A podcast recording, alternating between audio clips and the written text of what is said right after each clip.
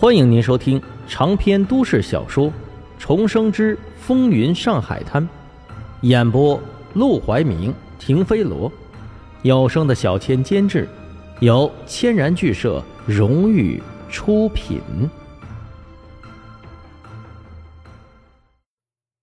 第一百一十七章，阿贵姐。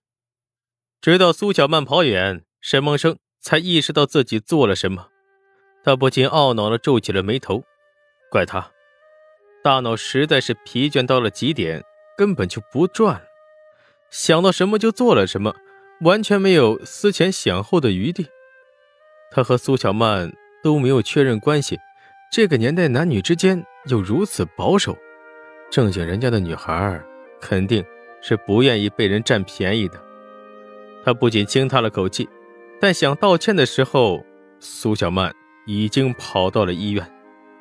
算了，等晚些时候再来找他道歉吧。沈梦生抿了抿嘴唇，又有些暗爽。之前跟二英鬼混的时候，他可是从未吻过二英，他嫌脏。不过这小丫头的嘴唇可是香甜柔软的很。想着，他拿起袋子里的包子，一口塞进了嘴里，仿佛咬住了苏小曼柔软的脸蛋回到家。沈梦生倒头就睡，一觉睡到了下午五点多，才被院子里的笑声吵醒。起身之后，他抹了把脸，走到窗前一看，就见沈广川正在院子里和钱美玲一起往地里撒种子。种的什么？小白菜啦！农不是最喜欢白菜豆腐汤吗？我种点小白菜，冬天囤起来，等天冷了熬汤喝呀。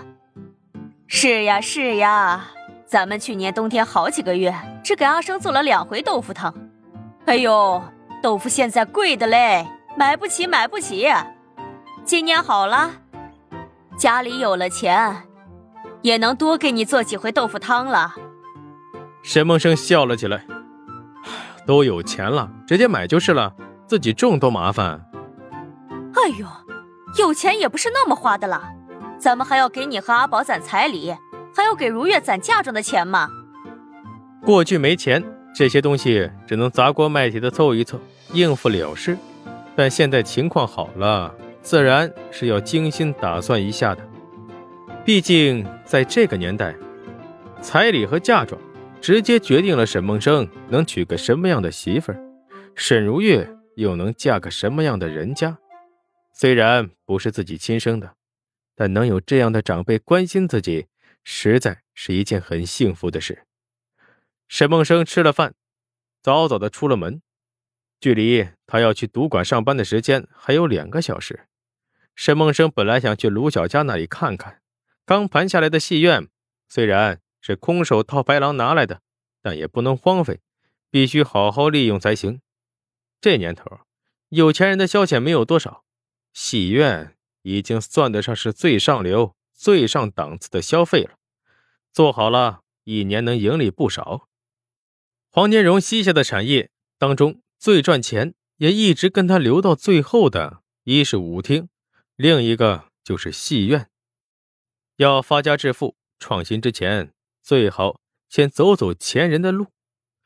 只是他刚出门不久，就有一辆车停在了他的面前。等他反应过来之时，人就已经被架到了车后座上，心中的惶恐还没来得及扩散，人就愣住了。坐在副驾驶上的，竟然是林桂生。夫人，林桂生笑眯眯的，看起来心情有些不错的样子。叫我阿贵姐就可以了。阿贵姐，这可是林桂生当年叱咤风云，在上海。混得风生水起时的称号，可自从她嫁给黄金荣，开始退居幕后，这个名字也渐渐的随着一起消失了，取而代之的是黄夫人。但现在，林桂生又重新搬出来这个名号，这个讯号就有意思了，至少证明在现在这个短暂的时期，林桂生。不再想单纯的做黄夫人，而想要回到过去，她最辉煌的时期。阿贵姐，沈梦生从善如流，因为这正是他想要的结果。我知道，你晚上要去老黄那里帮他经营赌馆，我也不想耽误你太多时间。只不过，上次你让你那个傻弟弟向我传达的意思不够明确，我想再问问你，关于女子浴室的事情。是，阿贵姐，请说。只要是我能帮得上忙的地方，我一定知无不言。女子浴室开在三楼。另外单独开一个进出的门，这些都容易做到。可是，你说的跟各种雪花膏合作的事情，那个是怎么回事？沈梦生立刻解释：“是双赢。阿贵姐，名贵的雪花膏客户一般都是有钱人家的小姐，但上海有钱人家的小姐就那么多，这些品牌想要打开销路，不是那么容易的事情。但若是分开买卖，那就容易的多了。怎么分开买卖？你详细说说。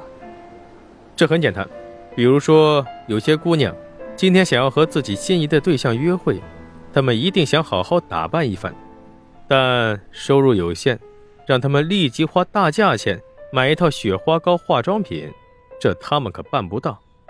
但若是阿贵姐的浴室能够免费提供这种服务，只给他们用一次的量。收一次的价钱，他们狠狠心还是可以做到的。继续，比如说一百块钱买一盒雪花膏，只能用一百次，放在浴室里，客人每用一次就收五块钱，等于说别人每用一次，阿贵姐就能多赚四块。这一盒雪花膏用下来就能赚四百，这可比单独卖雪花膏便宜多了。林桂生恍然大悟。